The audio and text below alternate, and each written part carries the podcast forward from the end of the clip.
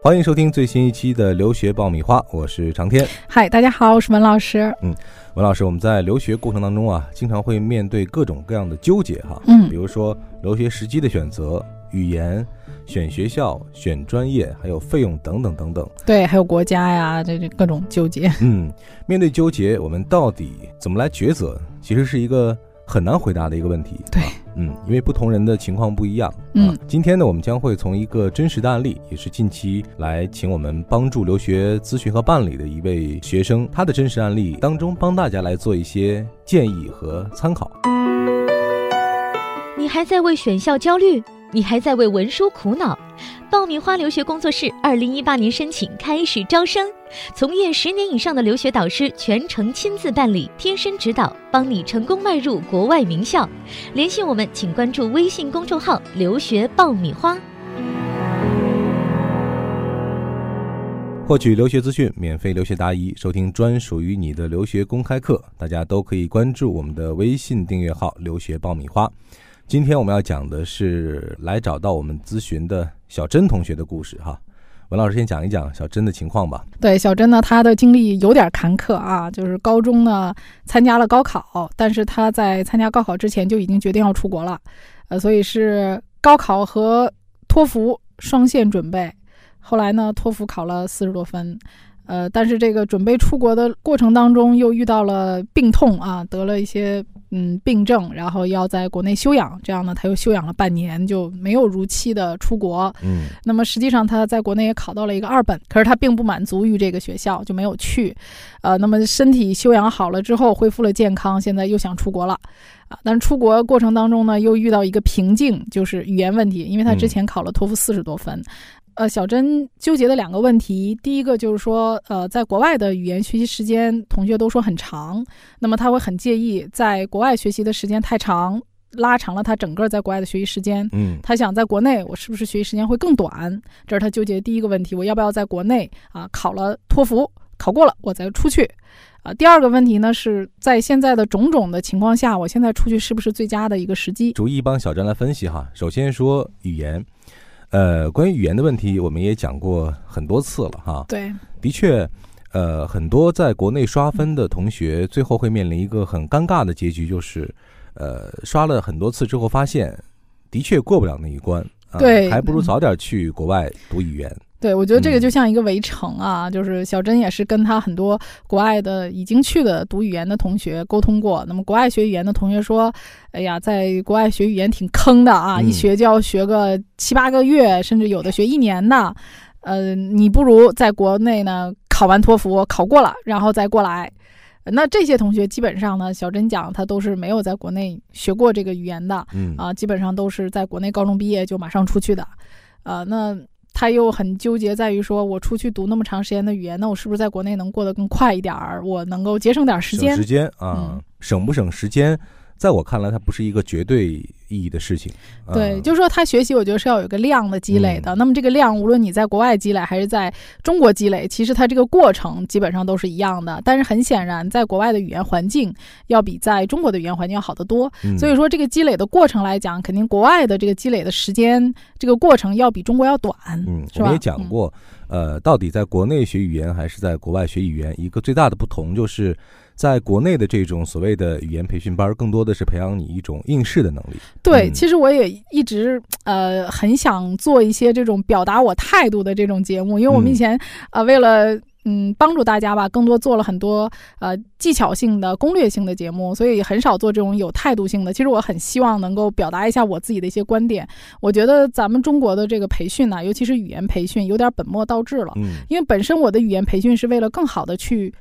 支持我未来的学习。那么学习什么呢？就是你的听说读写的一个实际运用能力。嗯，那么我们现在就过度的强调于这个考试刷题，结果导向啊，对按理讲，我们应该是三分之二的时间在运用上，比如说大量的阅读、实际的一些写作啊，就是三分之一的时间用于来研究题目。但是我们现在就是本末倒置，大量的可能超过三分之二的时间都在刷题，嗯都在搞各种类型题，就是纯粹为了考试而去学这个，所以就导致在国内的学生一部分学这个托福考试学恶心了，我觉得是，就是觉得没意思。就是我学这个就是为了考试，跟背八股一样。嗯就是比如说写作，那你就把这些例文给背下来。你至于为什么这么写，怎么写，你别管，你就把这些例文写下来，然后往上套。啊，然后也不管你去怎么去思维啊，然后这个考这个阅读也是，就是都是有套路的。但是你这些套路将来去国外上学的时候，国外的这个课程是多变的嗯啊，你是没有套路。对，就是说你感觉我考了托福一百分的水平，实际上去了之后还是听不懂课，这个是非常正常的情况。我觉得就是因为国内它并没有把真正的语言的运用。呃，把这个放在真正教育的这个点上，嗯我觉得这点是国内现在嗯语言培训的一个问题嗯。但是大家也确实很在乎这个分数嘛，没错。嗯那其实这笔账我们应该这样来算哈，就是，呃，你在国内学到的这样的一个语言成绩所花费的这个时间，在国外其实对你来说可能用处并不是那么的大。啊嗯，或者说他不一定在国内我学了半年和国外学的半年这个实际的水同等平的收获是一样的。对嗯对对，收但是获是不一样的。你确实需要一个很好的英语的沟通和交流的这样一个基础，对，支撑你未来在国外的生活和学习。呃嗯这也是呃保证你未来学习的含金量或者说质量的一个很重要的前提。嗯嗯，离开了这一点的话，有可能你未来在呃美国读本科的话，你的日常成绩可能因为语言的问题会受到影响，导致你 GPA 下降，这又是另外一笔你挽回不了的这个损失。包括你的生活、你的实际的沟通能力。以上呢，我们是帮呃小珍呃去梳理了第一个思路，就是面对这个语言学习，我们到底嗯应该以什么样的标准啊，或者说怎么去衡量它的性价比？对是一个对你的这个东西的价值在哪儿？这里是互联网第一留学咨询分享节目《留学爆米花》，欢迎继续收听哦。好的，解决了小珍的第一个问题，我们再来谈第二个问题哈。这其实是一个更广泛的一个问题。对，就是呃，因素很复杂。对对我介绍一下啊，因为小珍她也比较复杂，她家里面有三个孩子。那么她说，从小呢，父母都很宠爱她，自己提出的要求呢，从来父母都没有拒绝过，永远都是同意。那么导致呢，她觉得。现在长大了，自己觉得自己很任性，经常会提一些呃不顾别人的意愿或者是别人的感觉的一些非分的要求。就比如说出国这件事儿，他觉得自己啊、上有哥哥下有弟弟，那么自己把留学的这个钱花了这么多，是不是很对不起父母？嗯，据我们了解，他家里的经济水平还是可以的。对，因为啊父母还是很支持他的，嗯他就觉得好像我一年要花呃三十多万，可能出去上学，这个花费蛮高的。但是他可能自己又不不愿意将就，说我去一个小点的城市，嗯所以他说他自己很矛盾。对啊、想要去一线的城市，热闹一点的，就不想降低自己的就生活标准吧。嗯，的确，呃，就是影响他选择的因素很多啊。嗯像你说的费用的问题啊、时机的问题，还有这个事情怎么去处理他自己和家人关系的问题。对啊，其实我们一直讲留学不是一个简单的、单纯一个学习上的事儿啊，嗯它其实关系到整个家庭家庭啊，嗯也关系到你整个未来人生的一个规划。对，嗯，那我和文老师私下也在聊这个事情哈。嗯那我觉得其实小珍现在，如果你过分的纠结于每一个因素的话，它可能会影响你做出不同的选择。嗯嗯，但每一个选择都不是最后充分的能表达你最终意愿的一个选择。嗯，所以我们可能要归拢一下我们的思路，来看清自己自己现在的这个状况是什么样的，我们来做这个判定哈。对，那我觉得第一点来说，小珍你现在是不是对于出国这件事有那么强烈的意愿和向往？对，这嗯是第一个问题，就是你自己到底有多么想出去。嗯啊，因为他自己现在在国内二本的学校肯定不去上了啊，因为已经错过了这个开学的时间啊，然后呃自己可能还是想出去，嗯，所以我觉得他应该是无路可走吧，背水一嗯战了吧？就是这个意愿还是足够的。啊对，我觉得他也想出去嗯。的。那第二点，我觉得就在于说，小珍现在是不是还能够具备持续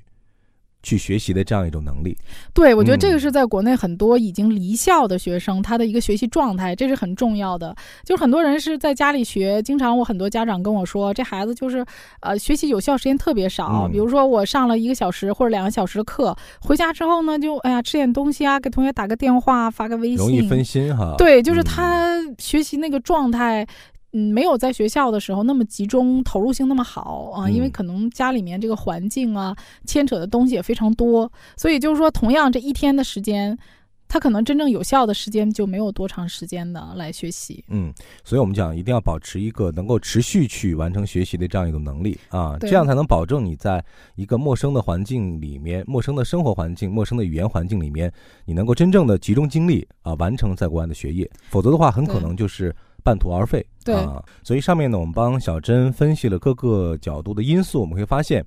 在这个事情上，我们一定要抓主要矛盾啊。嗯不能被任何一个因素所牵着鼻子走，而要真正的找到留学这件事情上自己最核心的需求是什么，然后自己最需要直面去解决的问题是什么，这样呢才能够帮助你真正的做到一个最符合自己客观意愿的一个选择。对，而且我觉得小珍应该想一下，呃，我在哪种环境下能够让我达到一个学习的最佳效果。嗯啊，如果说你在国内可以达到一个最佳的学习状态和最佳的学习效果，那么国内显然就是很适合你的。嗯如果说你在国内无法呃达到这种最佳的学习效果，那么可能你这段时间就是在耽误你的时间了。嗯而且还有一点要提醒小珍的是，她已经呃高中毕业了，那么因为身体的原因已经辍学一段时间了。那么他如果在国内呢，呃辍学的时间过久，也就是说你的这段时间是空档的，那么对于他的签证来讲可能会有一些影响。嗯使馆可能会考虑，第一就是说你离开学校这么长时间，你的学习能力，比如说你要考了一个特别好的托福分数呢，当然不必说。嗯但如果说你的分数还是很低，比如说你花了一年的时间，你的托福成绩仍然只是在五六十分啊，使馆可能就会觉得，哎呀，你的这个语言学习能力是不是有点弱啊？搞了这么长时间还是这样子，他对你的能力有质疑。呃，第二个呢，就是说他也会怀疑你出国的目的啊，因为大多数的人都是毕业之后就已经马上走了嘛。嗯啊，然后你在国内待了这么长时间，呃，他会觉得说你是不是有一些其他的想法啊，就不那么单纯了，所以可能在一定程度上会增加他拒签的可能性。嗯所以我建议他最好在毕业之后啊，一年之内啊来。去做这个留学的这个事情。那么，如果他想在国内学语言，我也建议他给自己策划一个详细的、高效的时间表。你在国内你要学多久，要达到一个什么样的水平，你要怎么学习，要精确到每天我要学多少时间，给自己做一个有效的安排。呃，这样的话才真正不会浪费你的时间。嗯，而且呢还要有一个止损点，就是学到什么程度，我发现可能真的学不下去了，嗯我一定要在那样一个时机里面做出一个掉头或者说其他的一个选择，而不要无谓的去坚持下去。对对对，啊而且我还跟小珍讲哈、我说就是很多在国外的同学说啊，我在这儿学八九个月。其实有一点我想提醒他的是，呃，在国外学语言不是说死绑住你啊，就是你非要在这儿学八个月还是九个月还是一年，你随时可以去考托福，而且在美国考托福肯定比在中国方便的多。考试呢，你报的话，比如说我当月报，我可能当月就报到托福考试了，因为没有美国人不考托福的。那我们中国可能考托福也要报两三个月以后的考位啊，考托福很方便。那么如果说你考到了合格的语言成绩，你随时可以递交给你的学校，学校可以随时取消你后面的语言课程。所以说，有些学生在抱怨语言时间长，那么如果你真是一块金子，你真可以发光，你可以去考托福，来把自己的语言课程缩短或者完全减免啊。所以小珍，你到了国外之后，你真的是语言水平达到了，你完全可以去考一个托福，不必非要 死磕这个所谓的七八个月、一年，跟你在中国考托福一样的。嗯，嗯，你随时都有机会。所以总而言之呢，呃，面对留学这件事情上纠结是必然的，也是正常的。嗯但是如果持续的纠结下去的话，那只能说明你可能在逃避，或者说你真的对这个事情完全没有准备好。对，而且我嗯觉得大家应该在非常清楚各种情况、各种利弊的前提下再去做决定嗯啊、而不要说自己在不了解情况啊、不了解一些信息的情况下去盲目的做决定。嗯，这样的话，等有一天你清楚过来的时候，你就会很后悔了。嗯，所以今天这期节目呢，我们也不准备给小珍任何一个很明确的一个对建议和指向 哈。我一直觉得嗯很多事情是水到渠成的。对，希望你能够顺着我们提供的几种可能性的思路，呃，去理清自己的想法啊、嗯也希望小珍如果后续还有需要的话，也可以继续和我们保持联系。对我们非嗯常愿意帮助他，我们也希望啊、呃有同样问题、各种困扰的听众能够通过我们的微信平台跟我们取得联系，我们嗯非常愿意帮助各位听友。好的，可以关注我们的微信公众号“留学爆米花”，在上面留言，文老师将第一时间和你取得联系。好了，以上就是我们今天的节目，再一次感谢各位的收听，我们下一期再会。下期再会。